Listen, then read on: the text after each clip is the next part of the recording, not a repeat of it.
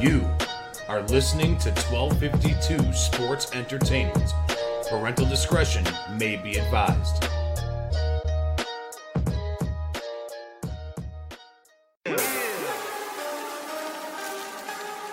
Woo! It's about that time. Fat Mike, Chicago Sports. Yeah.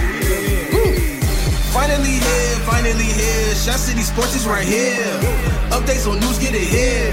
No rumors, cause we keep it real. Fat Mike. Sit back, relax, check a beer one of them nights.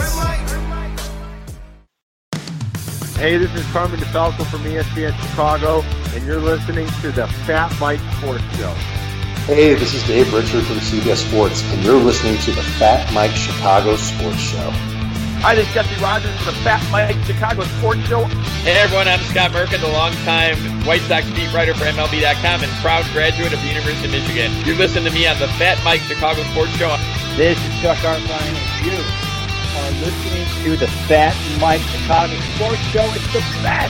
Hey, what's up? This is Greg Braggs Jr. from Braggs in the Stands, and you're listening to my guys on the Fat Mike Chicago Sports Show. Boom! Hey everyone, Fred Huebner from ESPN 1000. Great to be on the Fat Mike Chicago Sports Show. I'm Dan Zaborski, senior writer for Fangraphs, and you're listening to Fat Mike Chicago Sports Show. I'm JJ Stankovitz from NBCSportsChicago.com and the Under Center Podcast, and you're listening to the Fat Mike Chicago Sports Show. Hey Sparkle, you know what I listen to? It's the Fat Mike Chicago Sports Show with my guy, Fat Mike. Did you listen anywhere else? No. Jock, listen to Fat Mike. It's back.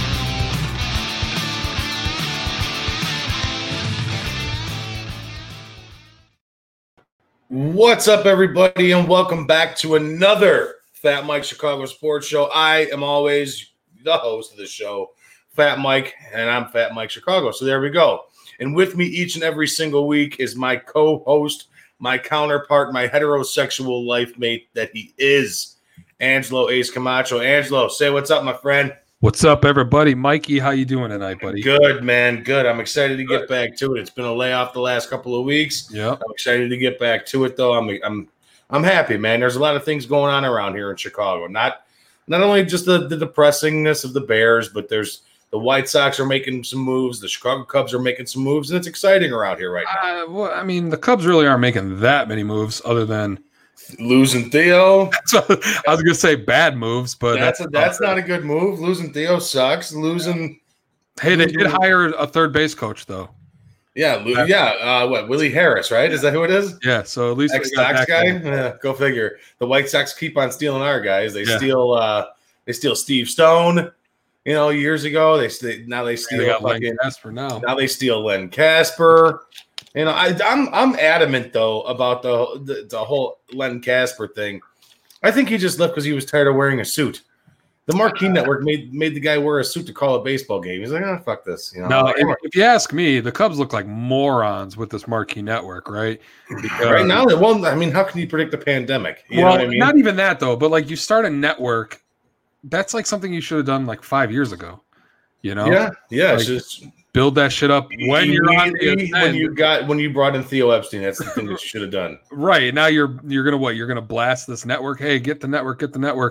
The team's gonna be garbage next year. Who wants to buy it for that? I don't want to talk about it. It's only gonna make me upset. I love the Cubs, but I wouldn't spend my money to watch them next year. Well, I would. You know, I'm a Cub fan. Like I'll watch them when they're on TV. But of course, I'm not going to get a special package just to. I got the special package, Angelo. So should you, if you're. Well, actually, I can't get it up here. Oh yeah, because you're one of those. Yeah. You're stuck in cheesehead country. Yeah, so that sucks. That's gross. Yeah. Maybe if you stick some tinfoil, like some rabbit ears and a block of cheese. My house. You know, stick some rabbit ears and a block of cheese and wiggle them on way down here to Chicago. Maybe you'll pick up the airwaves. Yeah. You know? But no, we do got some big news here, man. Since the last time, we only touched on it a little bit. The White Sox hired Tony La Russa. That's kind of big news. There was some hot commodity stuff around here, around the Chicagoland area. People were pissed off. People are upset. Then they go out and they grab Adam Eaton yesterday and re-sign him to a 2-year deal, I believe, or a 1-year deal. What was it, Angelo? Do you know? 2. I think it's a 1, but there or no, it's a 2-year like player op or team option or something the second year. I don't remember. That's not a bad move. I mean, that's honestly that's not a bad move. Adam Eaton, man, that dude. People may hate him because he's a jerk off and his attitude sucks. All right, but that I mean, that's from what I've heard and what I've seen on the field and stuff like that, and overhearing teammates saying that he kind of sucks. But listen, that guy's a fucking gamer, man. He is a legit gamer. He's a fire starter, and I'm 100% wholeheartedly saying this. In 2017, 2019. I don't know whatever year the Nationals won. I think it was 18. All right. Without him, the Nationals would not have won that World Series. Yeah, that's legit. That dude was a fucking badass during that entire playoffs. Yeah, I mean they brought him in for that reason, right? Right. You know, because he has this playoff experience now, and he was a key part of the Nationals winning in the playoffs. So when you're looking to take that next step as an organization, the only logical thing is to get people in there who have that experience. That's what they talk about all the time, right? Playoff experience. That's why everybody was hyped when the Sox made it to the playoffs last year, because you're getting these younger guys familiar with the playoffs, that added pressure. It's going to show you who's going to shine out and not. And now you bring him in, and hopefully, you know, I know he left the Sox before, and it was kind of a rocky situation. But now, you know, he's a little older. Maybe he matured a little bit. He'll come in, try to mentor some of these younger guys, and who knows? Maybe it'll be a good thing for the White Sox. Well, I mean, listen, this team right now, the Chicago White Sox team, is definitely on the up and up. And it, as much as it pains me to say it, they really are. You know, later on in the year, once we get kicking off, we'll bring on Scott Merkin again, who writes for the White Sox, and we'll bring on some other White Sox guys. Chuck Garfine joined us once before. If you were listening in the intro to the song, he's been on with us a few times before. You know, it's something that we can discuss with those guys. But that team is on the up and up, man.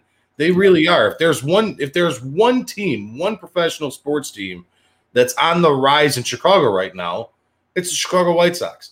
Plain and simple. Yeah. I mean, really, plain and simple. The Bears are in fucking quicksand. The Blackhawks are slowly starting a rebuild. The Bulls have kicked the tires on their rebuild by bringing in Karnišević and bringing in Billy Donovan. And the Cubs are in the midst of their rebuild.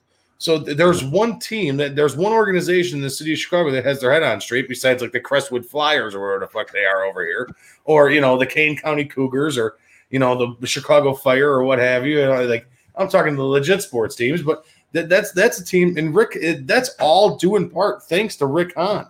Yeah. Rick Hahn has done an amazing job with this White Sox team, man. And they're going to be exciting to watch. That's the other thing. They also just signed Lance Lasagna Lynn. Yeah. Lance Lasagna Lynn. I like to call him Lance Fat Mike Lynn. Yeah. You guys are real similar looking. Lance Anya. Yeah. Lance Anya. Yeah. I bet you he hates Mondays, just like Garfield. You know, Lance Anya. You know, if you go back to 2018, right?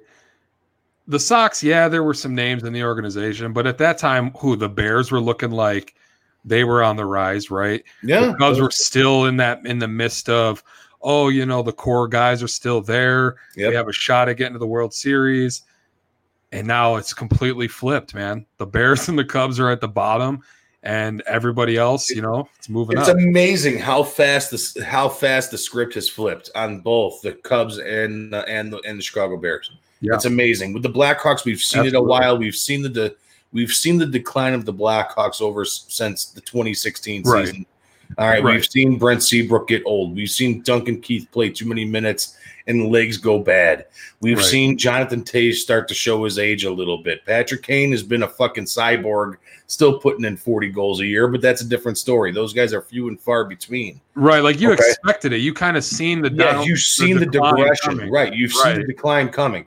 With the Chicago Cubs, that decline should not have happened. You still have this fucking core group of guys in Javier Baez, Wilson Contreras, you know, help me out here. The list goes on. Chris Bryant, Kyle Schwarber, Alberto Almora. The list goes on and on and on. Yep. And it's just like, what just happened? You know, for a lineup with those names, it still blows my mind that they are just so inconsistent when it comes to hitting. Like, it's wild. Right. I was thinking about this the other day, too, right? The Chicago – not to swap from the Sox to the Cubs, but, you know, there's a lot of stuff going on here with the Chicago Cubs, too. You know what I mean? With losing Theo, losing Len Kasper. I mean, we can continue to talk about baseball all night. I'm kind of begging for one of these days because I'm getting sick of talking football, to be honest with you. But anyways, you know, with the Chicago Cubs, you've seen it coming. But I was thinking about this the other day, Angelo. Now, how do I put this to where I don't sound like a fucking meathead? The reason why we hold those guys in such a high standard, like Kyle Schwarber, and, you know, John Lester. John Lester's been great for fucking ever. His entire career has been phenomenal. But guys like Wilson Contreras and Kyle Schwarber and, you know, Ben Zobrist and Javier Baez, we hold those guys on a pedestal, I think. All right. Now, this is me looking at it like a baseball fan, not as a Cub fan, okay? We hold those guys on a pedestal just because of the fact that they won a World Series. Just because of the fact they won a World Series does not make them Chicago great or icon type of players. Well, it don't. You know, what Kyle Schwarber did was amazing in 2016, coming off an injury, you know, and it was something of lore. He will go down as – it'll go down as one of the greatest Chicago Cub moments and one of the greatest Chicago Cub moments ever in the history ever. Of all of the Chicago Cubs, Kyle Schwarber coming back to help with that World Series will go down as one of the greatest moments of all time. But is he a great player? Is he worth an $18 million a year contract? Am I going to sit here and plug his fat ass out in left field to watch him botch balls and just assist on botch balls, throwing a guy out at second base when it should have just been an easy routine fly ball that he should have fucking caught? No. Right. I'm not going to plug him in there to hit 204. Right. You know what I mean? Like, and that's one thing I'm going to say. It's tricky because, like, the Bears and the 85 Bears, right, are a prime example of a team that, you know, they won the championship and everybody thought, oh, they should win more, right? Yeah. The Cubs were the same way. They won the 1 in 16. They should have won 2 or 3, right? So you're going to always hold that Cubs team, especially for the length of time since they had won the World Series, in a high regard, no matter what. Just like we hold the 85 team in this, like, this godlike status of sports teams because we haven't seen the Bears sniff that type of a team since, you know what I mean? And it makes you kind of wonder, they won in 16, the Cubs. Is that like the only time they're going to win going forward for a while? I hope not. You know, if you're a White Sox fan, you're definitely going to enjoy rubbing your Cubs fans' noses in the success that they're going to have these next 5-6 years. Yeah, and that's the thing. Like, this rebuild has to start now. It should have started 2 years ago with the Chicago Cubs team. Absolutely. You know, I'm 100% pro the guy that, you know, hey, Matt Nagy, Chris Bryant has not been. I don't know what the fuck. I'm at it again, Angelo. I don't know what's going on. That's all right. I'm the 100% guy that's like, listen, fuck, Chris Bryant has not been the same guy since he got doinked in the fucking dome. Yep. All right, like, legit, he has not been the same player. The back of his baseball card doesn't mean shit to me anymore. I don't care anymore. You know, you should have shopped that guy a while ago. You know what I mean? Because right now his return is the lowest it's ever been since he's been a big leaguer. You and I have talked about that. Like, the back of the baseball card. Yeah, that's great, right? You can have all these cool stats, but if you don't have those stats when you need those stats, what's the point, right? The inconsistency, the unclutchness of that Cubs team was wild, you know? You expected all those guys to step up and never perform like they did in the playoffs the last 3 seasons before this started, you know, and that's why we're at this point we're at now. Yeah, and exactly. And that's one thing that I'm really excited about, you know, as much as it pains me to say this, that's one reason why I'm excited about the Sox team.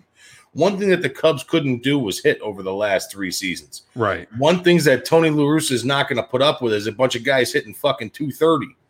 Right. That's not going to happen underneath Tony La Russa's watch. He's going to go fucking bananas if he has a team full of guys that's sitting there in – You know, that he's not going to sit up with a guy batting fucking 210 hitting. He's not going to do it.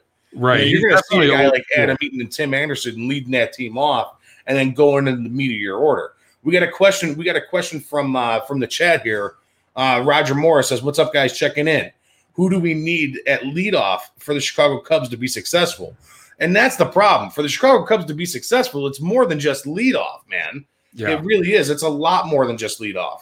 You don't have a center fielder. You don't have a second baseman right now. That's where you're at. Nico Hoerner, can he be the guy that can lead off for the Chicago Cubs? I mean, that's a tall order to ask of a kid that's just started last year playing. It's hard to say who it should be, right? Because we don't know as of right now who's even going to be on this team, right, to start the season, because there's been all this talk about, well, you know, they're already moving on with Schwarber, Lester, you know what I mean? I definitely need a Dexter Fowler. Dude, yeah, Roger, I'm fucking.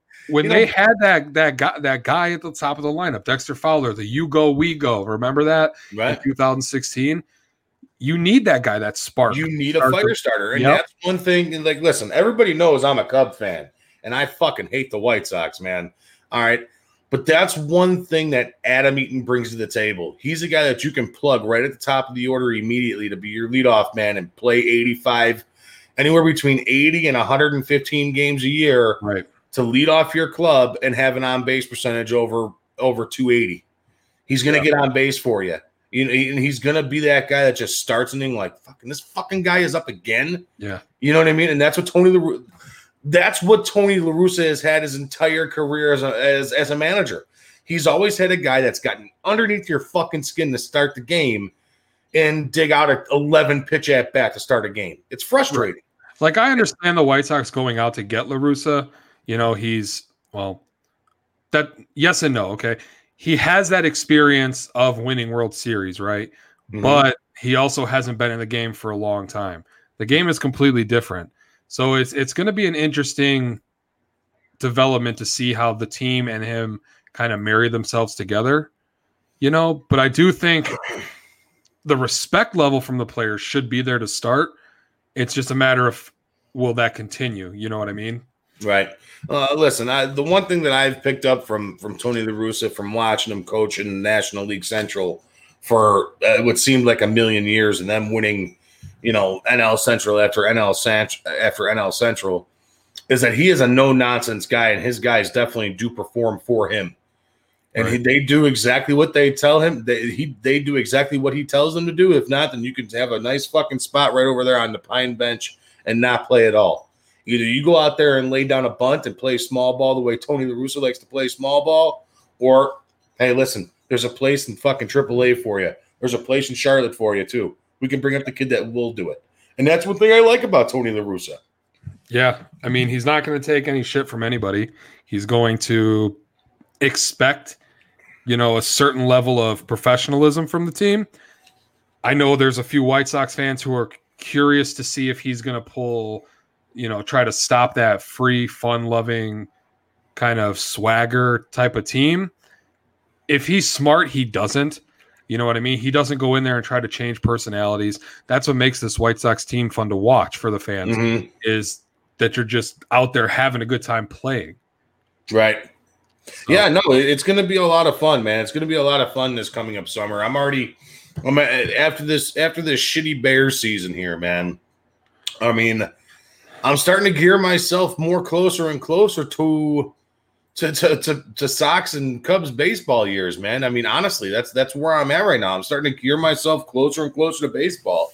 Everybody who knows me and has been a part of the Fat Mike show and that listens to the show here, Angelo, they know that baseball is my 1A and football is like a very close 1B. But I can watch baseball at any time, any specific moment. I mean, I love sitting there on the couch. Megan will be like, oh, I'm going to bed. All right, babe, I'll see you a little later. All right, I'm going to watch the fucking late Dodgers and San Diego Padres game, or the late Dodgers and Rockies game, or it doesn't matter who's on. I'm sitting up and watching it, man, right? Because that's how much I love baseball.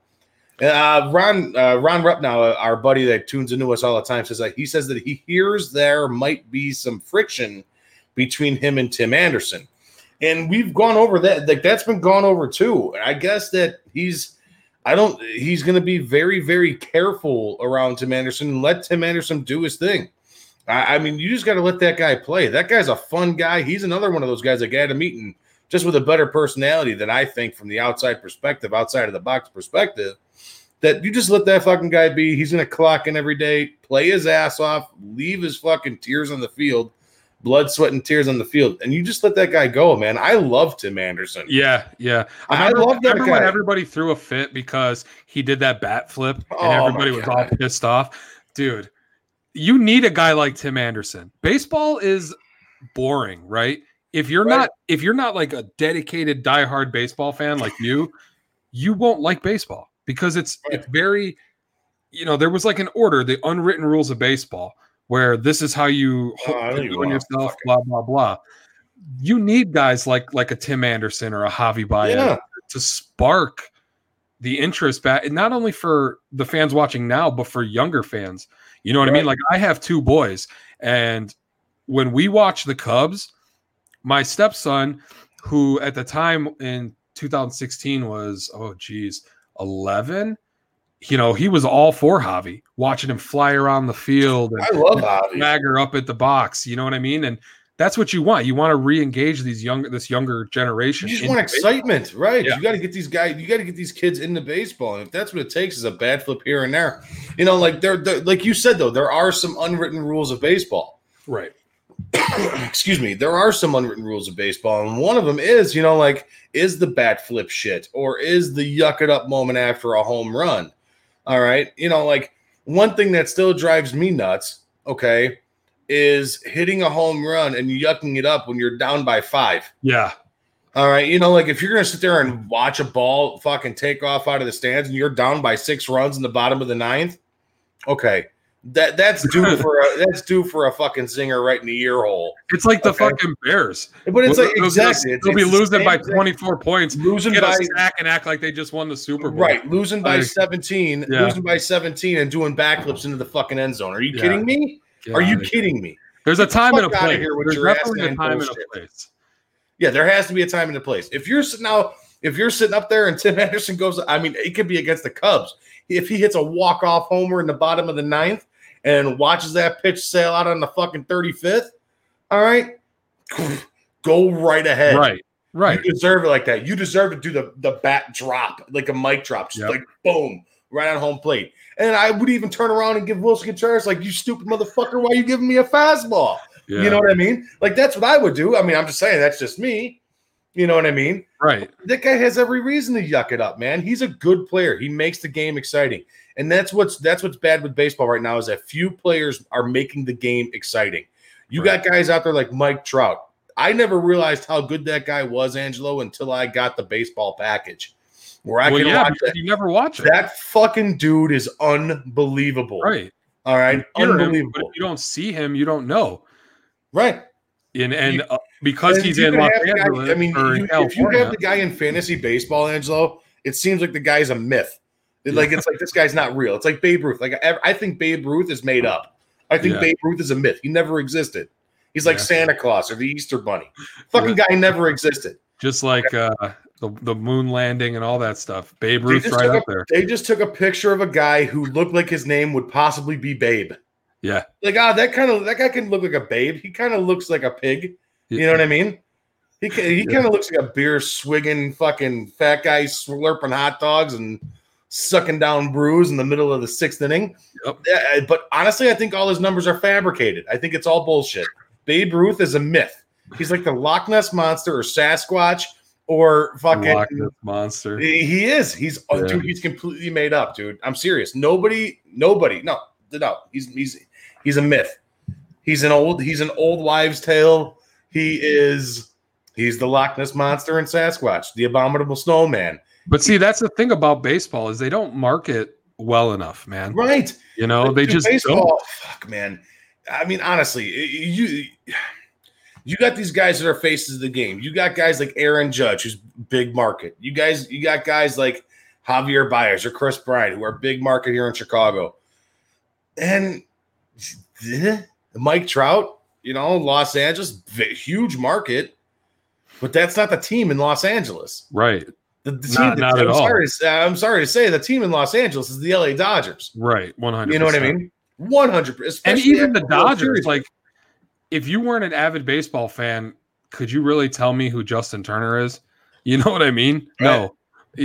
You know, it's – they have to do a better job. I'm a diehard baseball fan. Yeah, I could. Right, right. But I'm just saying, if you're just a regular guy watching baseball, you know, I've heard – guys on ESPN 1000 talk about all the time. If Mike Trout was walking down the street, would you even know it was Mike Trout? Right. You know what I mean? No, exactly. Unless you watch the sport. They don't market the right way. Right. They don't market it the right way. That's the difference between like and Manfred's a dipshit anyways. Yeah. Yes, that's like, honestly, Manfred's I don't even want to talk about it. It's only going to make me upset.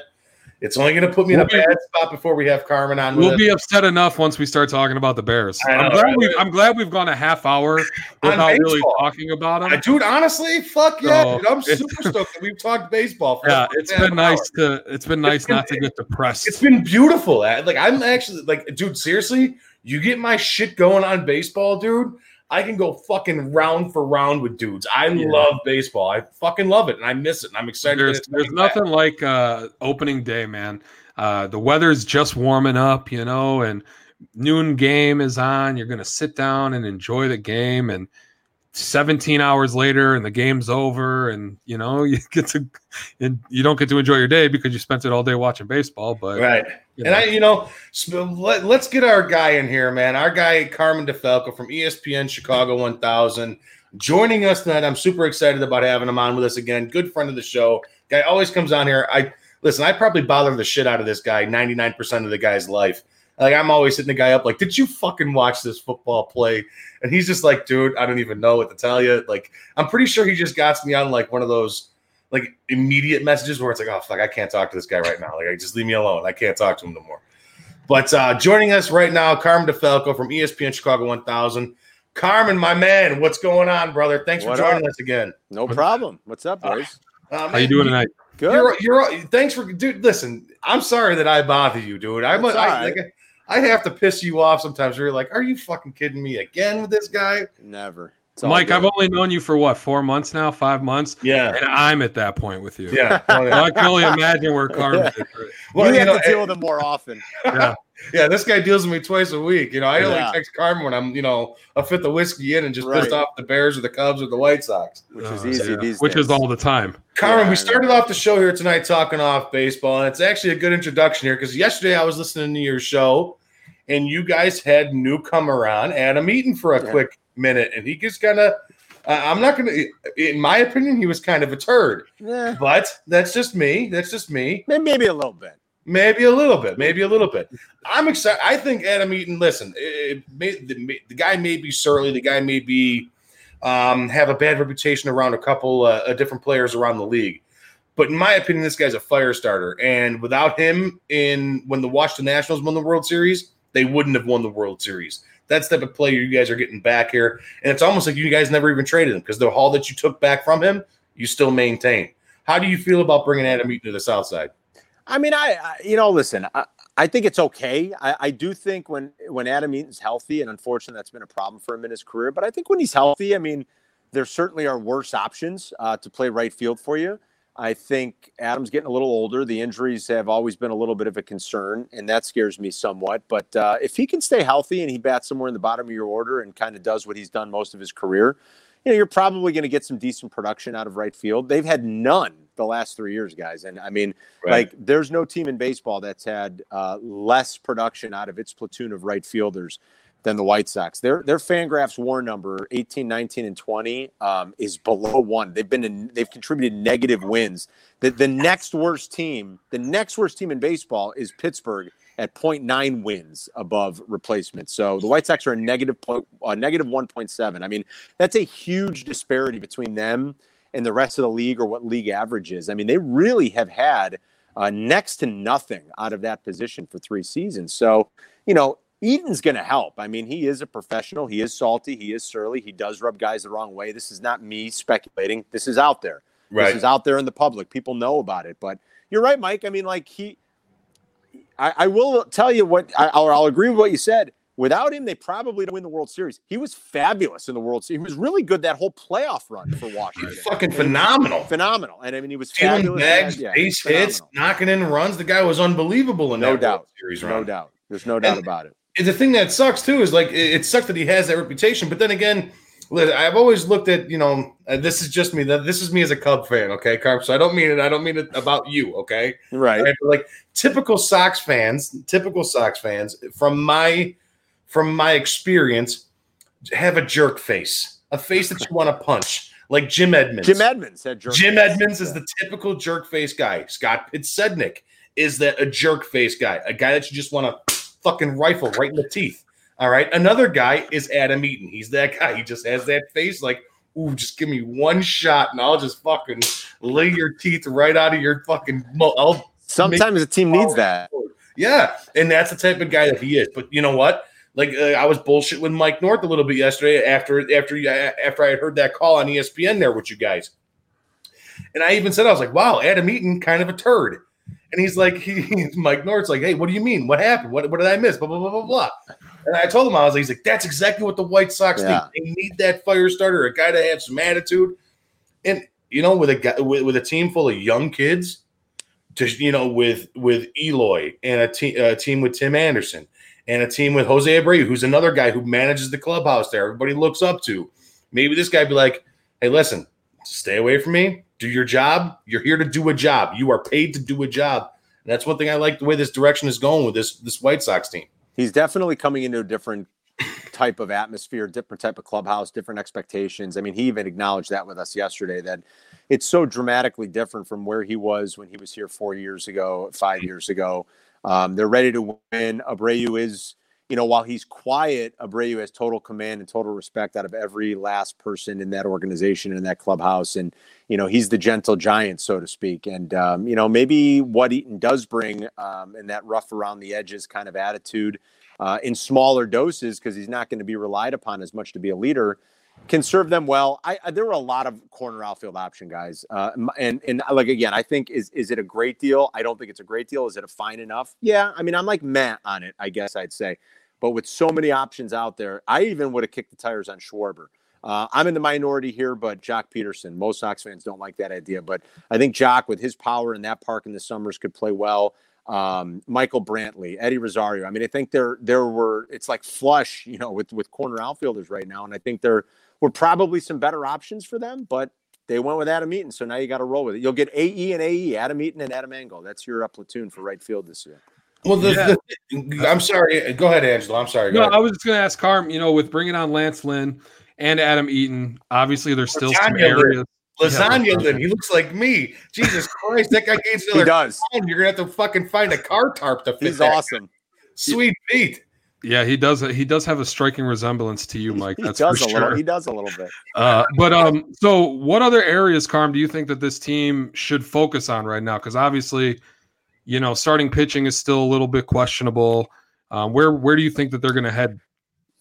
We were talking to Scott Merkin today on our show from MLB.com, who covers the Sox. You know, and Scotty made the point about closer. I guess they haven't totally closed the book on Colomé coming back, but I think that might be unlikely at this point. I think they have a lot of options down there in house.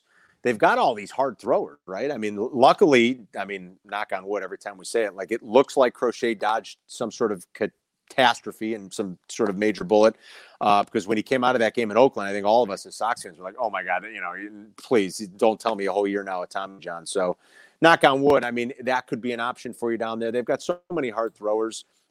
Maybe they should be in the market for Liam Hendricks. Maybe they should be in the market for Brad. I mean, like Brad Hand kind of walked the high wire a lot last year. I bet if you talk to Indians fans, they tell you that, you know, you needed a bottle of Pepto, like every time he went out there with the lead in the 8th or 9th inning. But I still think Brad Hand could be a realistic option. And I think it was maybe not surprising because people know the fiscal limitations right now or the limited amount of resources that they have in Cleveland. But I think, even with that said, we know they're not going to spend a lot of money. We know they're going to trade Lindor. People still kind of went, what? They're not picking up the option on Brad Hand, you know? So again, you've got a position here where they're the market's sort of flush with guys and some different options, and they have their own options in-house. But I wouldn't be – I thought Scott made a good point. I wouldn't be shocked if they go out and they still explore that market a little bit. They don't have long-term commitments. At least the ones they have are very team-friendly. They're I know pandemic and all, but the White Sox aren't strapped for cash. Don't let them fool you. So they could still go out and spend some money, and I think they're still going to poke around in the free agent market. And closer might be the one area where they're still going to take a long, hard look. We got a question from the chat here for you, Carm. Our buddy Chris Gonzalez wants to know, how do you feel about Cairo, and is he the right fit for bench coach? Was there someone else that would have been a better fit or hire? What do you think? I don't know. I mean, I know he's got some familiarity with Tony La Russa, so that's good. You bring in another guy that's part of that staff now that speaks the language that especially a lot of the players in the White Sox clubhouse speak, sort of knows their culture, speaks their language. I think there's some familiarity there. Sounds like he's wanted to kind of get back into baseball now that his kids are getting a little older. From what I understand, he's ready to sort of take that plunge. Those types of players often make good bench coaches, to be honest. So off the top of my head, I mean, I don't want to like fake it and tell you I can give you another name that I can think of that mightn't have been a better coach. Who knows what it would have been like had they hired A.J. Hinch. I don't even know how A.J. filled out his staff. I do know the pitching coach that they hired in Detroit was somebody that the White Sox very badly wanted, this young pitching coach from Michigan. And had they went with A.J. Hinch, he would have gotten the job, although I've heard great things about the White Sox pitching coach. And that he was the coach for Giolito in high school and a few other guys. I mean, he coached a couple. There's like a pitching factory out at that school in California where Giolito and a few of these other guys came out of. He's worked with some very prominent big – I think Jack Flaherty might be one of them too, if I'm not mistaken. In high school, he's worked with some very big-time MLB pitchers now. So I've heard great things about him. I don't know too much about him. But as far as bench coach, yeah, I mean, I don't know. I can't give you another name, but just knowing Miguel Cairo a little bit and knowing – the type of player he was, probably going to be a good fit to have that young sort of Latin voice to be next to Tony on the bench. One thing now, there's been a lot of heat back and forth on the Tony La Russa hire. There's been a lot of guys that say that they hate it. There's a lot of guys that like it. And the only thing that I haven't heard this yet, Carmen, I've listened. Like I said, I listen to you guys. I'm a P1. You guys are on my radio all day, every day from five. I literally heard Cappy this morning on Jay Will and those guys this morning at 5:30. You know, it's seriously on my house at 5:30. And you're up earlier than me today. Oh, dude, I'm up every morning like that. This fucking dog won't leave me alone. I swear to God, that's another thing. This dog, I shit you not. Anyways, what I was to say, Tony La Russa, one thing that I haven't heard thus far by anybody that calls in or even by you guys at the station, I watched La Russa manage for the better part of 10 years. 10 years down there and in the same division as my Cubs. Yeah. You know what I mean? And one thing that I will say this, he is not going to put up with guys that hit fucking 205. He's not going to put up with that. And that's why I absolutely love the signing of Adam Eaton. He's going to be the guy that turns his team around and like, listen, you got to slap at this. You're going to bunt. You got to bunt. You got to do this. You do this. You do what you got to do to win a fucking baseball game. And that's what I love about La Russa. Nobody has said that yet about anybody. I think, but that's kind of the thing that I think scares me and a lot of people is that the game has changed so much since he did leave the dugout. And this idea that, well, he won't tolerate a guy that hits 205 or a guy that strikes out 200 times. I got news for you. You better be able to tolerate a guy who strikes out a lot. Whether you like it or not, that's baseball. Right. That's baseball in 2021. That's just it. The game. And again, I'm not here to debate whether it's changed for the better or the worse. I mean, I'm an analytics guy, but I'll admit, I mean, I don't love everything. The game is slowed down. The game has come to a screeching halt, quite frankly. I mean, I can't say that I'm crazy about that, but the way these teams are built and the way analytics are used, you better have a manager that understands a guy might strike out a whole bunch. A guy might strike out 150 times and still be your most valuable player. And that's what I'm a little worried about, is that Tony can no longer have the attitude you're not allowed to strike out. That's just the game today, especially from the guys that you put in the sort of traditional run-producing spots in the lineup. And 3, 4, 5. That's the fear of having a guy like Tony La Russa, who is pushing 80 years old, who's going to be an octogenarian before we know it, boys. That's the fear that I think we all have. Look, I hope that this year, next year, whenever He's at the parade holding that trophy, and I'll say, you know what? It worked. I mean, they might be able to have – they might win in spite of him because they've got so much talent. And Tony might be, in some weird way, exactly what they need. And I haven't meant to diminish Tony's career because I watched all of Tony La Russa's career virtually. I'm 44 years old. He was the first manager I remember of the White Sox. I'm old enough to remember him managing in Oakland and, quite frankly, changing baseball. He revolutionized the way bullpens are used. Tony La Russa and Dave Duncan, the two of them, absolutely, without debate, revolutionized modern bullpen usage. So Tony's been on the forefront of some cutting-edge stuff in baseball. I give him all of that due and respect because he's earned it and he's a Hall of Famer. But he's been out of that dugout for nearly a decade, guys, and the game has changed a lot since he's been away. And we'll see how... We'll see how adaptable, I guess, he is. Now, Carm, I know you said you'd like to see La Russa holding that trophy in the next 2 years. So what would you consider being a successful season going forward for next year? I think you got to make a little bit of a run here, guys. I mean, like just getting to that. Well, certainly you've got to make the playoffs. I mean, they can't backslide and miss. That'd be terrible. Win a series. It's easy to say now in December, like, right. Oh, I'll just be happy if they win a series. If they get to next, let's assume the schedule is going to operate as normal. If they get to next October and they win a series and then they get bounced in the LCS, I'll be pissed. I mean, who are we kidding? Right. But I think that's sort of like at the very least what we should see in the progression here. And winning series in October is not easy. I mean, we all know that. Cubs fans know it, and they won a lot. And it's still you feel like you're not satiated, right? But that also goes to show why baseball is maybe the hardest to win. I mean, there's just so much randomness in October, and there's so much randomness in these short series or these one-game play-ins for the wild card and all that. I mean, it's hard. It's damn hard. But I do think that should be like the next step in the progression here is you're back in the playoffs and you're a serious threat in the American League. The Sox team is going to be good, Carm. We were just talking before we had you on here. If there's any team in Chicago that has any upside right now, it's the Chicago White Sox, and that's definitely a thing. One thing that's going on in Chicago here is the complete opposite shit show of the Chicago Bears. All right, now you and I had you on earlier on in the year, and you and I were talking about the Mitchell Trubisky pick. Okay. And you said he may go down as the biggest bust in Chicago sports history. Are you still holding on to that? Are you still think the same thing? Yeah. Well, it's going to go down as like the biggest flub, I think, in Chicago sports history for sure. I mean, is he technically the biggest bust? Probably not. Like, Mitch has still started a lot of games in this league, and he's probably going to play for a considerable number of years somewhere else as a backup and get his chance to spot start from time to time. So is he technically the biggest bust? Maybe not, but it's going to be the biggest flub, I think, in Chicago sports history. I think it's the biggest flub in the NFL. And guys, I mean, we're going to be talking about this for not just us. I mean, it's not. This is a well-known fact around the NFL. I mean, this looks worse by the game. By the season. I mean, look what Patrick Mahomes, we know where Mahomes is, like his trajectory right now. Right. Deshaun Watson's playing the best football of his life, guys, with nobody. And now we lost Will Fuller, and he still looked great last week against that Colts defense. I mean, he's playing the best of his career, and he's got nobody. So with each passing season, this looks worse and worse. These two guys look like they are destined for all-time greatness.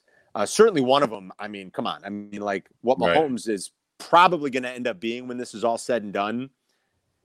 It's not a stretch. The greatest football player ever. Thank you. Right. It's not a stretch to right now. We're like, if we look at his arc, if we look at his trajectory and say it's 10 more years of this, and he's going to be the greatest football player of all time. I mean, like, that's where it's going, guys. Cracks me up here, Carm. I'm sitting here this afternoon. The Megster and I, Megan and I are sitting on the couch here. We're sitting there flipping through channels, and I'm watching the news here. And I come across the thing with Matt Nagy, and I had to rewind this fucking thing probably 6 or 7 times, dude. Like, I'm not even joking you. He said in this little presser, I don't know if it was today or yesterday, I don't know when it was. He said, and I quote, that storyline is never going to leave for any of those guys, meaning based on Mitch, Mahomes, and Watson. And I quote again, it says, just like it doesn't for any of those quarterback classes you aren't into, usually they're all compared. That's where I get a little iffy. Okay. Usually they're not all compared. You know, you look at that 80, what was it, the 84 draft with all the Marino and all those guys? 83, right? 83, I think that was 83. Yeah, 83. Those guys weren't really compared. It was just like, oh, yeah, that's a great fucking pick. That's a great pick. That's a great pick. In this draft here, in the 2017 draft, yeah, you fucked up. Like, that's what's going to be, that's going to be the focal point on this going forward. Yeah. That's like drafting Sam Bowie over Jordan. Right. You know what I mean? Like, that's what it's like. Yeah, and that's like I'm like, no, you're wrong. I think the biggest thing, Mike, with that is the fact that the Bears moved up to get right, to get Trubisky. I feel like if they would have stayed where they were, it wouldn't be such a big deal. Yeah, they missed on him, but if they were so convicted on Mitch Trubisky was the guy, and they just completely missed. It wasn't even close. Yeah, I mean that. And granted, you only moved up one spot, but you still traded a you know, you traded a lot of draft capital to do that. You know, you had so much conviction that he was your guy, and it has turned out to be such a flub that it almost renders everything else Pace does or has done. It almost renders it. I don't know. I don't. Obsolete's not the word I'm looking for, but it's so hard to. It's so hard to give him a pass for any of the good things that he has done. Yeah, I mean, like in a sense, it kind of does. It's like illustrating this incompetence that you had in the entire process where you kept it all to yourself. And for whatever reason, you were so convinced about it. You never bounced it off of anybody to get, different feedback. You know, you're supposed to have a consigliere, for crying out loud, in your organ, right? You're supposed to have a red team. You're supposed to have, it's supposed to be an exchange of ideas so that when you collaborate, you're not, he had blinders on. Right. And, you know, you better be damn sure. And it's blown up in his face. So it almost makes everything else that he's done that's been good insignificant, I guess, guys, because how do you overcome that kind of miss? And it is still got your franchise now in this perpetual cycle where you're trying to fix the quarterback problem. And that's not an easy thing to do. And, you know, you took you made a couple other reaches here to try to win with this defense he had now, hoping that the quarterback, was not going to be a problem, but he is. So, you know, that's come back, like that's circling back to sort of haunt you as well. And, you know, it's left you in a spot where you've got a lot of problems to fix, a lot, you know. Absolutely. And the thing that I look at too, like I'm not a Mitch fan, man. Anybody that listens to my show here knows I'm not a Mitch fan. I call into you guys and I bitch about Mitch all the time. I am not a Mitch guy, but you don't even know what this kid can be because you never put anything in front of him. You know, like that. Like you and I were talking about before the season even started when I had you on, Carm. I was livid that they did not go after, like I said, the big corn-fed boys, you know, get some big fat boys up front to help block for this kid. If he's your quarterback going forward, you got to get somebody to protect this kid. And I made a post earlier today. I'm sitting there, I'm watching Peyton's Places. I'm just, today's my off day. I'm just being a fuck off all day. All right. But I'm sitting there watching Peyton's Places, and two of the best quarterbacks that have ever done it. Joe Namath and Peyton Manning. They're saying, yeah, we can make every single throw that we need to make, but it all starts with the guys up front. We don't like getting touched. You got to have protection to make those throws. And I said, like, the Chicago Bears need to take, you know, listen to these two guys. They know what the hell they're talking about. Where do the Bears go on now from this? Obviously, you don't have the fifth. You didn't pick up the fifth-year option on Mitch. You still got Foles over the next two years. If you yourself were part of the brass up there at Hallis Hall, Carm, what are you doing? Where do they need to go? Well, you're certainly drafting. You're coming out of the 2021 draft with a quarterback. Now, it might not be ideal, and you might not be bad enough to get one of the four guys that you want to get. But at some point, somewhere in the draft, you know, you're going to have to walk away with a quarterback. It's a travesty that in Ryan Pace's 6 drafts, he's drafted 1 quarterback. And the one, as we've discussed for the last few minutes, is an all-time miss. That's the 1 quarterback he's drafted in 6 years. It's unacceptable. Right. I mean, plain and simple. And now, you know, you are sort of paying for that, and you have to come out of 2021 with a quarterback.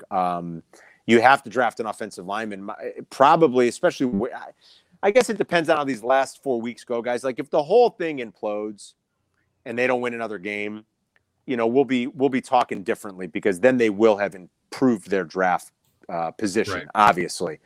Maybe still not as high as you'd like, because they got off to that 5-1 start, which just seems silly at this point.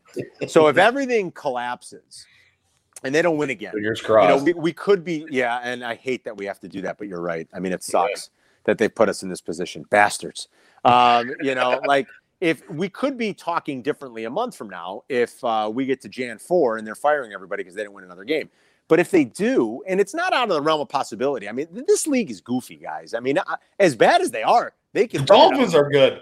Oh my God, they can win another. Believe it or not, like, they could win another 2 games. You know, and if that happens, now you've got 7, and you're certainly going to be stuck probably somewhere in the middle of the first round. And you're going to have to be thinking about an O lineman. You need 2 tackles, I think, guys.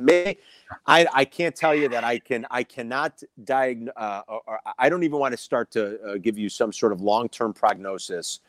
Samuel Kaisman and Liam Eichenberg. Well, I'm talking about Hambright, who they drafted last year late. Oh. I mean, I don't even want to. Oh, Hamburrito Hambright? There's no point in going down that road. I'd be lying to you if I could tell you that I've ever watched any tape of him or knew him coming out of college or anything. So, you know, if they have an idea that Hambright can play one of those spots next year, maybe. I really don't know. But the chances are you're going to have to come out with a couple of offensive linemen, 2 new tackles, whether that's in free agency, Hambright. You got to think at least one of those 2 is going to have to come from the draft. So now you need a tackle. You need to come out of the draft with a quarterback. You know, and that's not all you need either. But you're talking about arguably the 2 most important, significant positions on the field. Certainly your 2 most important offensively, a left tackle and a quarterback. And you've got to come out of the same draft with those 2 positions. It's not going to be easy, guys. It's not going to be an easy fix. And you're kind of tied to Foles next year too. That just like even magnifies how poorly Pace is done in the draft, because all these problems, you know, like cap space next year is going to be an issue because they signed Khalil Mack because Leonard Floyd was a bust. You know what I mean? They had to sign Allen Robinson because Kevin White didn't play any games. You know what I mean? And it's all these problems every year that he tries to put Band-Aids on, and that's why this team is just going to be in a mess going forward for the next couple of years. If you're constantly chasing in free agency, it's very true. I mean, normally it's because you're throwing money at some of your deficiencies in terms of how you've drafted and how you've developed. That's why you're throwing money or making trades that, you know, quite frankly, I don't know that it's so easy to say the Bears won. I mean, I really don't think they did. It is great. And Khalil's a great player. I mean, he is. And I know it's easy to sort of dog him now, and rightfully so. Like, he needs to show up on the stat sheet, guys. He's paid, you know, in accordance with what the great defensive players in this league are paid. And, you know, he has to do his part. I mean, I get it. I think it's a little easy to pick on him right now, but he doesn't need us to baby him or defend him. He's got to be better. But all in all, Khalil has been a great player, and certainly he was in 18. But history shows you that the team that gets the draft picks always wins the trades in the NFL. Always. The team that gets the 2 first-rounders always wins. And then, you know, what they spun one of those later-round picks off into. I mean, Adam Johns did a good article on this about a month ago at The Athletic where, you know, you got the diagrams of what the Raiders have done and what they spun some of that capital into to acquire. And, guys, the Raiders won the trade. I mean, I'm sorry. They did. The Raiders won the trade. Move Mac because his contract is so high. His contract absolutely put almost every other team underneath the cap. Yeah. You know, like it sucks, man. No, and it would accrue. You'd have everything roll over. You'd have all that the way they did it. And I'm not at the NFL cap. I'm not going to pretend to be an expert, but you know they spread that bonus when you spread it out. It falls onto their books. Just the dead money that they take makes it almost impossible for them. Right. It's almost impossible. Right. Yeah. We We do have. I wrote an article and I put it up to the 1252 WordPress this week. I think some of the bright spots. I mean, I'm not trying to shit on the entire season as a whole, Carm. I have seen some bright spots of this team thus far in the last 2 weeks with David Montgomery, him coming off the concussion protocol, and the bye week looking great against the Packers and great against the Detroit Lions. And then Darnell Mooney, who seems to amaze me each and every time I see the guy on the field. The kid reminds me of a young Tyreek Hill. If you compare the numbers, I now listen, I know that's a high standard. It is. Tyreek Hill is – the guy's amazing. Yeah, he's amazing. But when you look at the speed and you look at the tape and you watch Darnell Mooney completely blow up Jalen Ramsey off the line in that Rams game. Love that. 4 out of 7 times. It was beautiful. It was a thing to see. Not too many people can do that against Jalen Ramsey. What are some of the bright spots that you see on this team right now? Well, that's definitely one of them, and maybe the biggest one. I can't disagree with you, Mike, and I've been impressed virtually the whole season. And really, if you go back and track it, guys, and I mean, I'm not breaking news to you. I mean, I by week 3, it seemed like he was their choice as a number 2 over Anthony Miller. I mean, didn't it kind of feel that way? And if you look at the snap count, I think, the snap count just indicates that too. I mean, I think he has quickly jumped to the front of the line in terms of who they want to be opposite of Allen. Now, because of his size and, where he's going to operate mostly, is he a true number 1? Probably not. But there's a lot to like about him. His speed, like you said, Mike, his ability to get open. I mean, we're always going to be remembering that movie put on Jalen Ramsey. Unfortunately, Nick Foles couldn't complete the pass to him. But when you see a young guy like that flash the ability to get open, not just speed, but to get open with route running, to get open off the line, to get away from guys, his IQ that's huge. I mean, there's no doubt that is absolutely huge. And again, that's one pick that you look at Ryan Pace and we should be giving him credit for that, right? But it's just so hard to be positive about anything because some of the mistakes, and the most glaring mistake that we always circle, the one that we've discussed, and like that, it's almost like going forward, he's in a no-win position because of how bad the first 2 rounds of 17 were with Mitch and Shaheen. It's just, we should be giving him credit for Darnell Mooney. That Darnell Mooney looks like, fingers crossed, it's going to be a great find for the Bears, right? Do you see a scenario where Bates or Nagy come back at this point? I mean, I guess I wouldn't totally rule it out, guys. Mike, that's not what you want to hear, right? I wouldn't totally rule it out. If I had to put a percentage on it as we sit here right now with 4 games to go, my best guess would be like 70-30 that they're gone. Maybe 65-35 that they're gone. Oh, geez, that's even worse. 70-30 that they're gone. That's better than what I thought it was going to be. I'd say it's about 70-30 that they're gone. Do you think they fire both or only fire one? I think they do both. I'm not sure it makes much sense to just ditch one of them, to be honest. I mean, I think if you're really going to change here and start over again, I think you need to bring in a couple of guys that are, married to one another, that are lockstep. I mean, it'd be silly to bring in a new GM and say, Nagy's your coach for another year, and vice versa. I mean, I don't know why you'd want to give Nagy another chance at this point and have a GM tied into him. And I just think if you're going to break it off at this point, you might as well break it off clean. How do you not know about Josh Woods, the greatest special teams player on the planet? I mean, Josh Woods. I literally, we started texting each other. And I'm like, Josh Woods, who's that? Is that a player on the Bears? I mean, Josh Woods has 0 defensive snaps this year. Why is Laura Oakman asking Josh Woods about what the defense is going to do? He has 0 defensive snaps in 12 games. 0. Oh, I had the reporters are getting desperate on this team. Oh, I'm like, what is that? Yeah. I talked to Josh Woods. I thought you made a mistake. I'm like, Josh Woods, who? The beer guy, Josh Woods. Josh Woods. I mean, give me a break. Unbelievable. That's how you know it's gotten bad. In the ice bath, that Josh Woods. That guy. That's how you know it's gotten bad. When the sideline reporter is quoting what Josh Woods thinks the defense has to do. A guy who has 0 defensive plays this year. Stop it. Oh, crazy. Shit. Carmen, my man, thanks for coming on with us again. I got one more question for you. I have a fiance here and three dogs, and it's sometimes hard for me to get here and do the shows and stuff like that. How do you? Give me the advice that, like, how do I be like, hey babe, I got a show to do. I got to do this shit really quick. Listen, you do this stuff all day. You got kids, you got a wife, you got the whole nine. This is what we do. You know, luckily my kids are a little bit older and self-sufficient now. I mean, not that they, I mean, my kids are, they'll be 9 and 7 in the spring, you know, they're 8 and 6. But you know, at that age you can kind of tell them, hey, go put something on the TV or go play on your iPad, and they've got no problem doing that. It's like, hey, dad's got to do something for work, so I'm going to – this is my little corner of the basement. I get like my little man corner. Yeah, it looks pretty dope back there. Not a whole cave. Let me zoom in on there real quick. What do you got there? You got some cool shit going on there. You know, I got like old pictures. There you go. Of me and some – you know, I got some of my memorabilia. I got pictures of, you know, famous people that have been in studio with us or people that we've hung with. At the Sears, me and Yerk and Snoop, if you can see that. What? Did you guys smoke with him? No, we didn't smoke with him, actually. What? Come on, man. No. That would have been kind of, I don't even smoke, and that would have been cool. Like, believe me, I guess if Snoop, if we would have had the chance where he said, you guys want to come out to the truck, I would have had him say, yeah. I mean, how do I not do that? Oh, my old lady, like, I just belong with Snoop. Are you fucking kidding me? Yeah, I mean, I would. Me and Bong were rolling. I absolutely would have to. The ESPN fan. It would have been the coolest shit on the planet.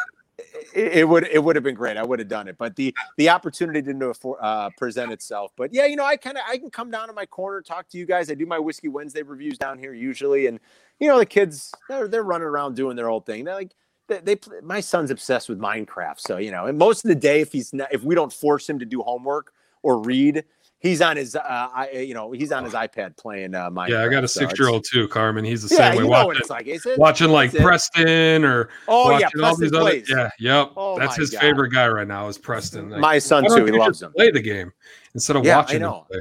I don't get it, but the minute I criticize him, then people go, "Well, you idiots watch grown men play sports for a living," and I'm like, "I guess that's true." Touche. I guess you're right. It is what it is. Yep. So I sit here and I play Madden all day today. That's exactly how I watched the Stooges and I played Madden all day, and I'm a 32-year-old grown ass man. Sounds like a good life.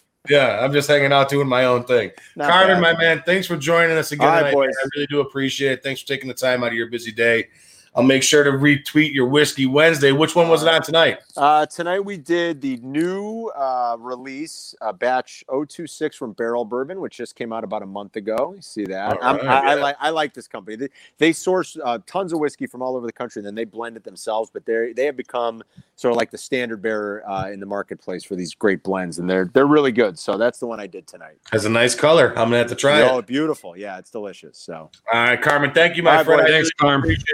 A little later, my man. All right, guys. See ya. All right. Guy, I fucking love Carver, man. He cracks me up, dude. He's funny as shit. Like I said, half the time I'm just calling him and bitching at him, and like I just shoot him a text, like when the Bears are sucking, like every the last 6 weeks, like every Sunday and Monday the last 6 weeks, where I get fucking pissed off and drunk enough to fucking ready to throw my remote through my television and touchdown spike my TV right in the middle of my living room. That's what it's like. I told you I was watching the game on Sunday with my kid, right? First time I've ever gotten him to like sit in the same room for an extended length of time and watch football with me, right? Right. Because it was entertaining. The Bears were doing well. They were throwing the ball and this. And then they lost. And he looks at me with this face and goes, "Dad, they lost?" And I was like, "Get used to it, son, because it's going to happen all your life." And then he just left. And I was like, I live in Wisconsin. It's so difficult to keep my kids Bears fans when I live up here. Listen. They go to school with all these kids who are Packer fans. It is so difficult. Oh, dude, like, I'm serious. Like, I'm to the point now that I love the Bears, man. I love the fucking Bears. I've been a Bear fan ever since I could remember. Like, I'm not even joking. Since before, like, I was watching football all the time. My dad would make me sit like on his ass. Like I would sit with him on the couch and we would watch the Bears game and then we'd go out and throw the baseball around or we'd go out to the garage and start building shit. Mm-hmm. Or he'd scream at me and hit me with a belt because I was being a fucking dickbag. All right. Like, you know, like it got to that point, but like ever since I can remember, I've been a Bears fan and it's to the point now where It's so, like, this dude, this loss to the Detroit Lions this last week was so comical. Like, you could almost predict it. Like, Eric Lambert, he's been on with us, what, each of the last 3 weeks with us, talking football with us from Sports Mockery. Eric Lambert, he even said, when the Bears got the ball on that last drive, it smells like a Mitch Trubisky turnover right now. Yeah, I seen. Yeah, he said he said interception. Interception. Yeah, and it turns out to be a fucking fumble. Yeah, I retweeted that shit. I was like, interception. It's the same thing, really. Listen, I'm not. Listen, as much as I shit on Mitch, man. I know that this isn't all Mitch's problem. Okay, I know that, you know. Hey, you never know what the fuck this kid could have been if you would have thrown some offensive line in this in front of him. I didn't like the draft pick of Mitch moving up a spot to draft him when you could have drafted him at 3 as it is anyways, because he's not that great of a fucking quarterback. Right, absolutely. Right? But if you want to experiment, at least put protection around your experiment. That's exactly what I'm trying to say. Yep. All right, you're not going to sit there. You're not going to if you're going to set up a stick of dynamite in front of your face without a lead wall in front of you, you know what I mean? That's your own fault. You know what I mean? Like that's the problem. You know what I mean? Listen, who knows? I could be wrong. I got a couple bets out there going right now. All right. I know a couple guys out there right now. I got a couple bets out there right now that where Mitch is going to be Mitch Trubisky is going to be a Pro Bowler in the next 3 years. Yeah. Lunch bets, money bets. I don't fucking think so. And if he is, it's not on the Bears. Right. It's not happening here. It's not happening here. Exactly. Sometimes an athlete needs to leave a space. You know what I mean? And will it suck? Like, let's say he goes to the Patriots next year, right? And Bill Belichick turns him into, you know, an 8-time Pro Bowler, two Super Bowl champions. Right. Like, then that's what happens, right? Then clearly the coaching staff that we had for him didn't work. But the thing is, you're at this point where, like, okay, Pace sucks, Nagy sucks, Mitch isn't what we thought he was. Right. So you can't just keep him and it'd be the same thing like with Cutler, right? Where they turned over the coach, turned over the GM, still wasn't working. They're like, we'll turn over the coach, offensive coordinator. Right. It just doesn't work sometimes. Sometimes the guy needs a different coach, a different organization. And if that's the case, so be it. Well, nothing's a greater example of that than Randy Moss leaving Minnesota to go to Oakland, where he fucking suffered for 3 seasons or 4 seasons or whatever it was, and then goes on out there to New England and fucking flourishes. Yeah, you know, imagine if he would have went to New England instead of Oakland altogether. Imagine if he would have just stayed in Minnesota where they had a fucking quarterback. Yep. You're going to go out and throw this guy behind Jamarcus Russell for crying out loud? Are you shitting me? That's for sure. Yeah, talk about a bust. At least Mitch is not Jamarcus Russell or Ryan Leaf. All right, but you know that's a fucking bust, because in front of Jamarcus Russell, he had Robert Gallery, a great left tackle, blindside tackle to protect him. He had a decent old line out there. All right, he just didn't have any ability to throw a fucking ball, and he didn't have the smarts to understand a defense. Right. That's what Jamarcus Russell's problem was. The guy could sit there and throw a football through a fucking steel door. Yep. He had arm strength, and he had one of the tightest spirals I've ever seen on a ball. And the guy had arm strength, bro. I seriously watched that guy from on his knees throw a ball through the fucking uprights at his own 25-yard line. He threw the ball 75 yards on his fucking knees. That's legit. Wild. All right, that's how strong that guy's arm was. The problem was he is fucking dumb. All right, he couldn't understand what a defense looked like. He was a fuck. There, I would fucking. You could coach a hammer to throw a fucking to be a better quarterback than that guy. Mitch at least has a brain. I mean, I don't know, man. Let's be honest. No. Mitch has a brain. I would. Right? He's not dumb. Yes, I get that, but he definitely struggles when it comes to reading defenses. So I wouldn't say that he's smart at football. I don't think he's dumb, because I've never played football, but I'm not Mitch. And to bring something up here, Chris Gonzalez brings up something. He's like, go look how Sean Payton is scheming his offense around Taysom Hill. It's detrimental with Nagy. It's detrimental that Nagy can't be successful with Mitch. Nagy does not have an identity in 3 years, and he even tried with Foles, but Mitch was more successful with this offense. You're right. Mitch is more successful, and the only reason Mitch is more successful in this offense than Foles is because he can move out of the pocket and extend a play and extend play time. That's why he is more successful than Nick Foles. Accuracy-wise, they both fucking suck. Yeah. All right. In my opinion, Nagy did no favors. Go ahead and go look at some of the shit that Taysom Hill did in BYU. All right. Go ahead and look. Like, that dude's accuracy, like his passing accuracy rating was fucking skyrocketed through the roof. The guy just never played a full season out there because he got hurt every fucking year. All right, yeah. Now the guy's half bionic, and that's why he's doing. That's why they call the guy. That's one of the reasons why they call the guy the human Swiss Army knife, right? Because half of him is fucking steel and replaced. All right, like literally, like the guy has two fake knees, a replaced hip, and a fucking and like a steel shoulder. Like the guy's insane. Okay, yeah.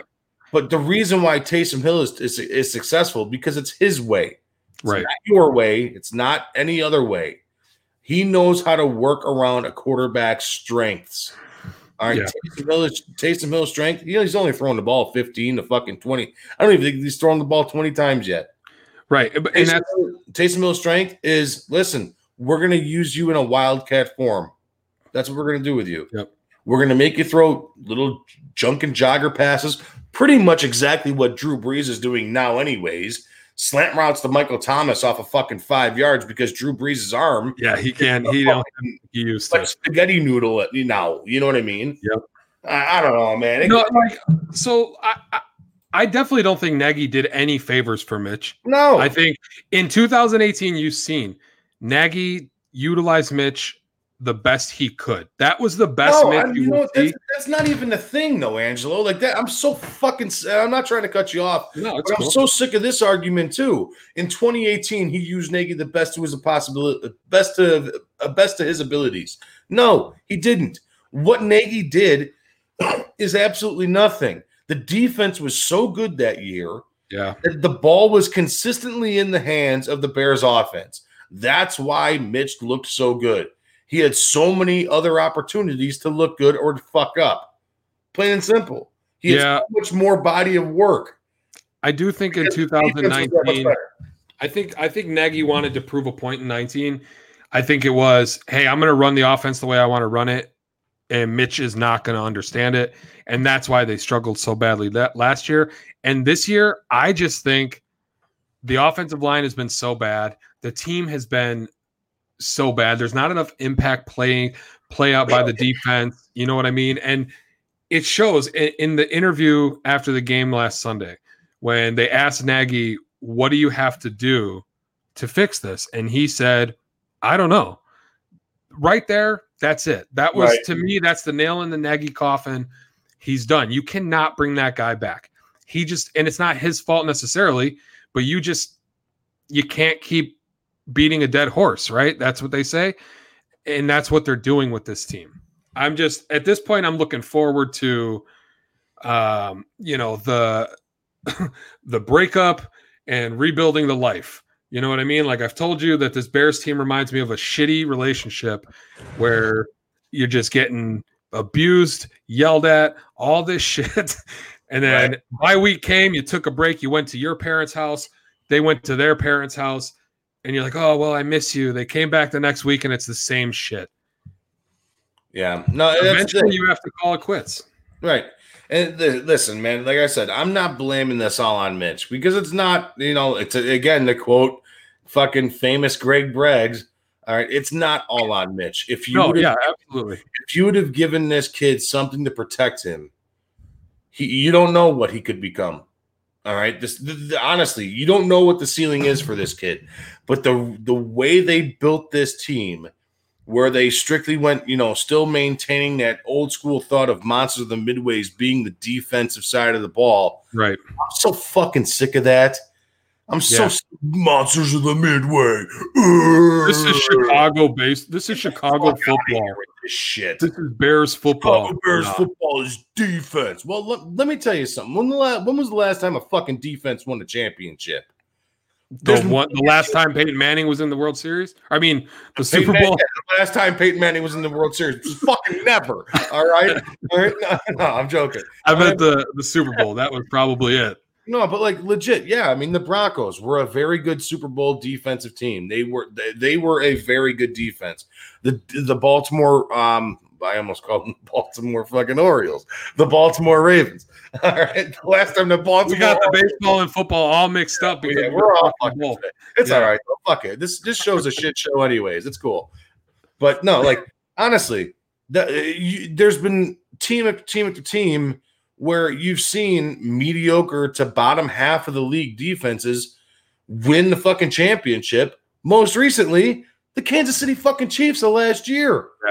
All right, they were not a very good defense. They just put up a fuck ton of points. All right, yeah. San Francisco had an awesome defense going into last year. Everybody was talking about their defense. Everybody's talking about their defense. What did Mahomes do? Mahomes fucking came back and beat them in the Super Bowl. That's what Mahomes did. That's exactly what Mahomes did. Mahomes, you need a good offense, man. You need a good offense. That's why I hope that Watson comes in there. And as much as I hate when the Bears lose, man. Oh, and like Carm said, it sucks that we're at this point, right? It's not my fault that we're at this point. It's the Bears and the organization's fault. But at this point, the only way to nail this down, that Pace and Nagy need to be gone, is for Watson to come in and destroy the Bears.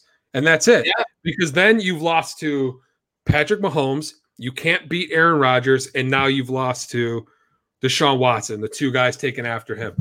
And that's it. Boom. That's the only way I feel to assure that Pace and Nagy will be gone. Yeah, I mean, listen, I'm hoping for the same exact thing. I made a Twitter poll earlier today about – what we got our buddy Tim Sutton. Call it 2020. The Indian took away half our organizations. Jesus Christ. But anyways, I really want to see Deshaun Watson come in here and just go fucking ham, dude. Mm-hmm. That's what I want to see. And then, like you said, maybe George McCaskey, that old fucking bat, Virginia McCaskey, maybe the nurses that push them around in their fucking wheelchairs will be like, hey, listen, you got to fire people now because this is bad.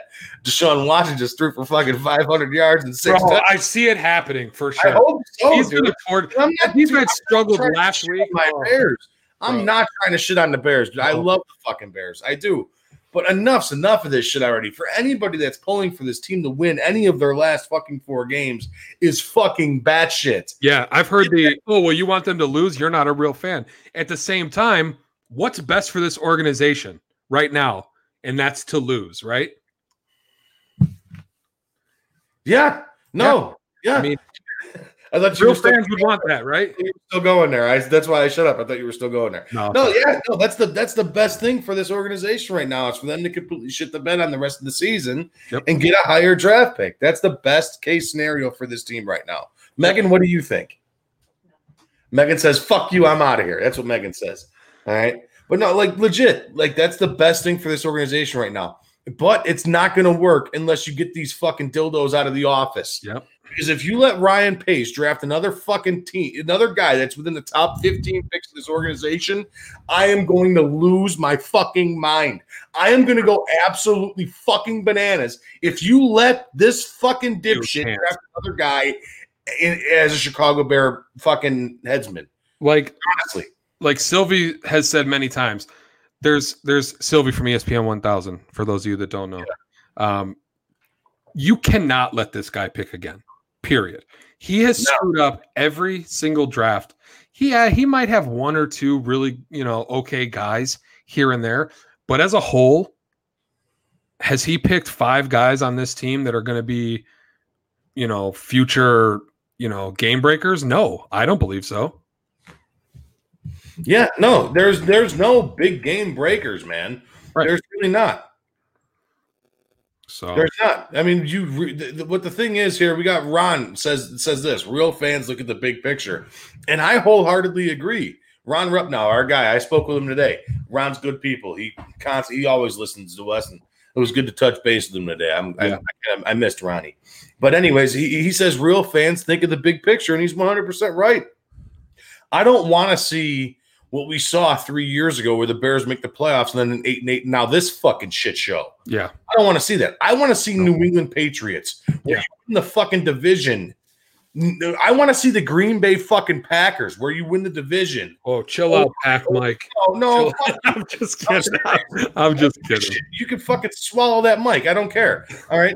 I'm serious. That's what I want to see. I want to see consistent winning constantly. That's what I want to see. I want to see a basis of a winning organization, because right now you're a fucking laughing stock in the NFL. Yeah, there are dog shit teams out there with way less talent than the Chicago Bears have that are in way better situations than the Chicago Bears. And the worst thing is the Bears are, to the NFL, the Bears are the charter franchise, right? They're a fucking charter franchise. Yeah, and right now, you would expect that team to be a top 10 contending team every year, right? Yep, Steelers. And you haven't even been that. You've been that, what would they say, 4 times in the last 20 years? 5 in the last. You had a 10 or above winning record. 5 in the last 25 years. That's insane.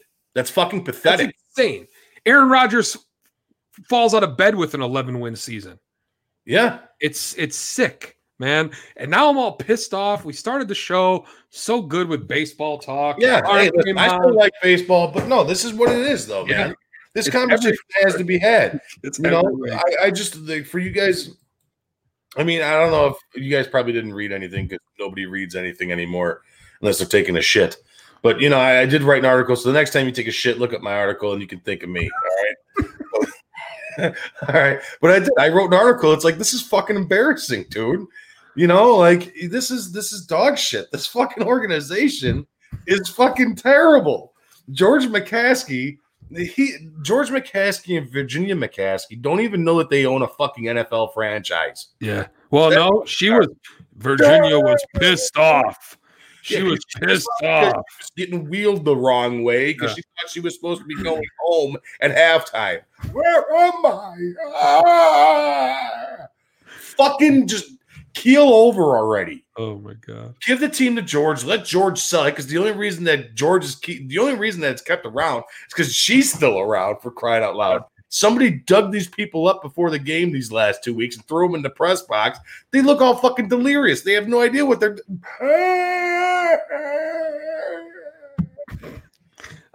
man. Yeah, it's a pain in the ass. What are the picks for Thursday's game?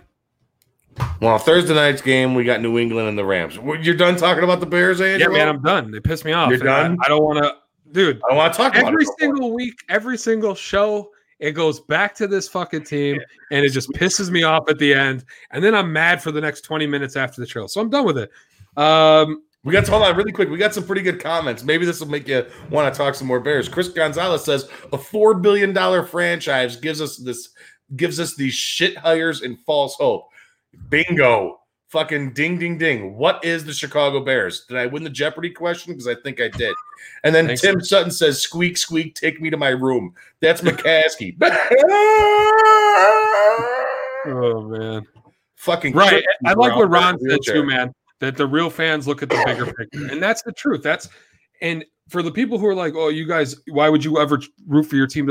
The bigger picture with this team is that what they've been doing for the last 20, 25 years hasn't worked, right? They need to lose to get everybody out of there, to get a better draft pick, and hopefully this is the writing on the wall for the McCaskies. Hey, this franchise or this fan base is not going to settle for what we've settled for. And I'm hoping. They're lucky there are no fans in the stands this year, because I think – oh, man, Jesus. You thought people booed when Cutler would turn the ball over at the worst time? I missed the fans would destroy this team. It would be over. Yeah. I know.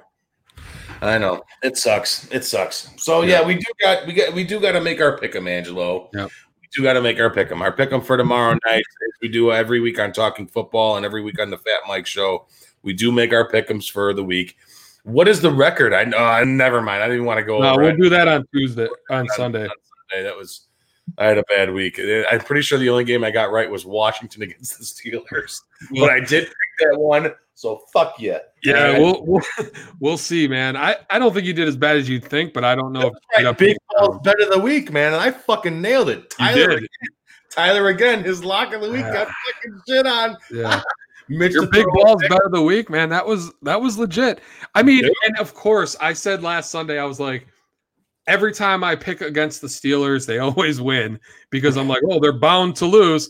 But this week, I'll pick the Steelers, and then they fucking lose. Like, I picked the Steelers the last 5 weeks to lose. Against them the last 6 weeks to lose, and now they fucking lose. And then that's just been me this whole last month. That's me and the Jets. Me and every New York sports team. Yeah. Like I said, I wouldn't mind if New York just burned down to the ground. I wouldn't care if there was a weird earthquake where it separated New York State and Florida and just sent him out into the middle of the fucking ocean. Like, literally. Like, I'm just get rid of both of them. Florida is where people go to die, and New York has shitty sports teams. It's where all the people go to retire. Right. So, there we go. So, let's do that. We got New England against the Rams tomorrow night. I think it's New England in Los Angeles. Tyler did pick the Rams. Angelo, where are you going? Who are you going to pick? Oh, I counted it off first. Give me the guns. I am going to take... It's hard, man, because New England's been so shitty, on and off, inconsistent. I'm going to take the Rams. Ooh, and I'm going to go New England. I think the Pats are going to make a crazy, weird fucking step. I wouldn't be surprised either way. Bill Belichick, man, his best coaching year of all time this year with a fucking quarterback that has literally thrown, I think, less than 10 touchdowns all year. I think Cam Newton has like 7 touchdowns all year throwing. I know he's got like 11 rushing. He's been a fucking beast on the ground. Yeah. But he's thrown less than 10 touchdowns on the year. And I'm pretty sure he has way more interceptions. I think he's like 5 for 10 or 5 for 12 or something like that. Yeah. Touchdown interceptions, but he's still doing it up there. And I don't know. I'm not taking New England on a whim. It's not my Big Balls bet of the week, but I'm taking New England. Well, we'll drop the Big Balls on Sunday, so everybody make sure you're watching the Talking Football Show. Yeah, make sure you guys tune in Monday. Fucking shit. Angelo, help me out here. I can't even talk. Sunday morning at 9 o'clock, 9 a.m. Central Standard Time. Make sure you guys tune in for Talking Football. Eric Lambert joins us again. We're really excited. I'm sure we'll just shit all over the Bears one more time. We'll shit all over the Bears one more time, and we'll have some fun with that. Yeah. And I'm taking Houston this week. I know that's my pick. That might be my lock. We'll talk. It's the last game we talk, okay? That might be my lock. But anyways, yeah, I mean, that's the show, man. Thanks to Carmen from ESPN, Carmen DeFalco, ESPN Chicago 1000 coming on with us. I mean, that was awesome of him coming on. Another great night having him come out here, talk Sox, talk some Chicago Bears. That was fun. Yep. Thank you to everybody in the chat room that joined us tonight. A lot of hit-ups tonight, Angelo, through the Facebook and through nice active chat. It was good. Yeah, nice active chat. I was really happy with that. So Roger Morris, we got some Grant Sims, we got some Chris, we got some Chris Gonzalez, we got a bunch of people in here. Tim Sutton and a fucking bunch of people. List goes on and on. Thank you guys for coming on with us. We really do appreciate you joining us one more time. Andrew Tarba was with us again. That son of a bitch. I love that guy. He's here every week. Anyways, yeah, thanks for coming on with us. It was a great show, Angela. I liked this show. It was good. Yeah, it was fun. It was a good one. It was good. It was a lot of fun. We got all our bitching out of the way, man. Next week, we're going to be talking more baseball, man. There's going to be more baseball news hitting the stand. And the NBA comes back in a couple. NBA and hockey come back soon. I don't know. We're gonna have to get Salim on here, man, because Salim knows basketball. I don't know basketball. I'm not a basketball guy. I'm pretty crazy. I appreciate it, but yeah, own my. Yeah, we'll maybe we'll message Salim, see about getting him on in the next week or two. All right, man. Yeah, sounds like a plan. Yeah, we'll definitely look into it and get him on here. Hopefully, he can tell us about this draft because I don't know anything about basketball. So you guys can chat basketball, and I'll just sit here and clip my nails. That works. But yeah, I still like the Bulls. I still like watching them. But on that note, yeah, thank you again to Carmen DeFalco, ESPN Chicago 1000, ESPN Chicago. Look them up at Carmen DeFalco. Angelo, thank you tonight. Thank you to everybody in the chat. We really do appreciate it. Thank you to Firehouse Subs for sponsoring the show. If you guys are hungry, make sure you guys eat. And make sure you guys eat at Firehouse Subs because they got really good shit. I love that place. You got to go get the Fat Mike sandwich, dude. So you ever had the Fat Mike, Angelo? You ever got the Fat Mike from Firehouse? No. Dude, it's ridiculous.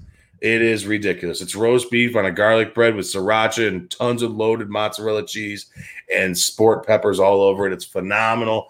Say that you've been sent there from Fat Mike, and they'll give you a little discount off because they're badass. So yeah, on that note, that's the show, Angelo. That's what's up. It was a fun show, Mike, and I'll talk to you throughout the week, and I'll see you, your beautiful face, on Sunday. Aw, I love you too. Peace. All right. Peace, guys. We will talk to you guys later. See you on Sunday. Talk football, 9 a.m. Don't be late. Later. Ooh.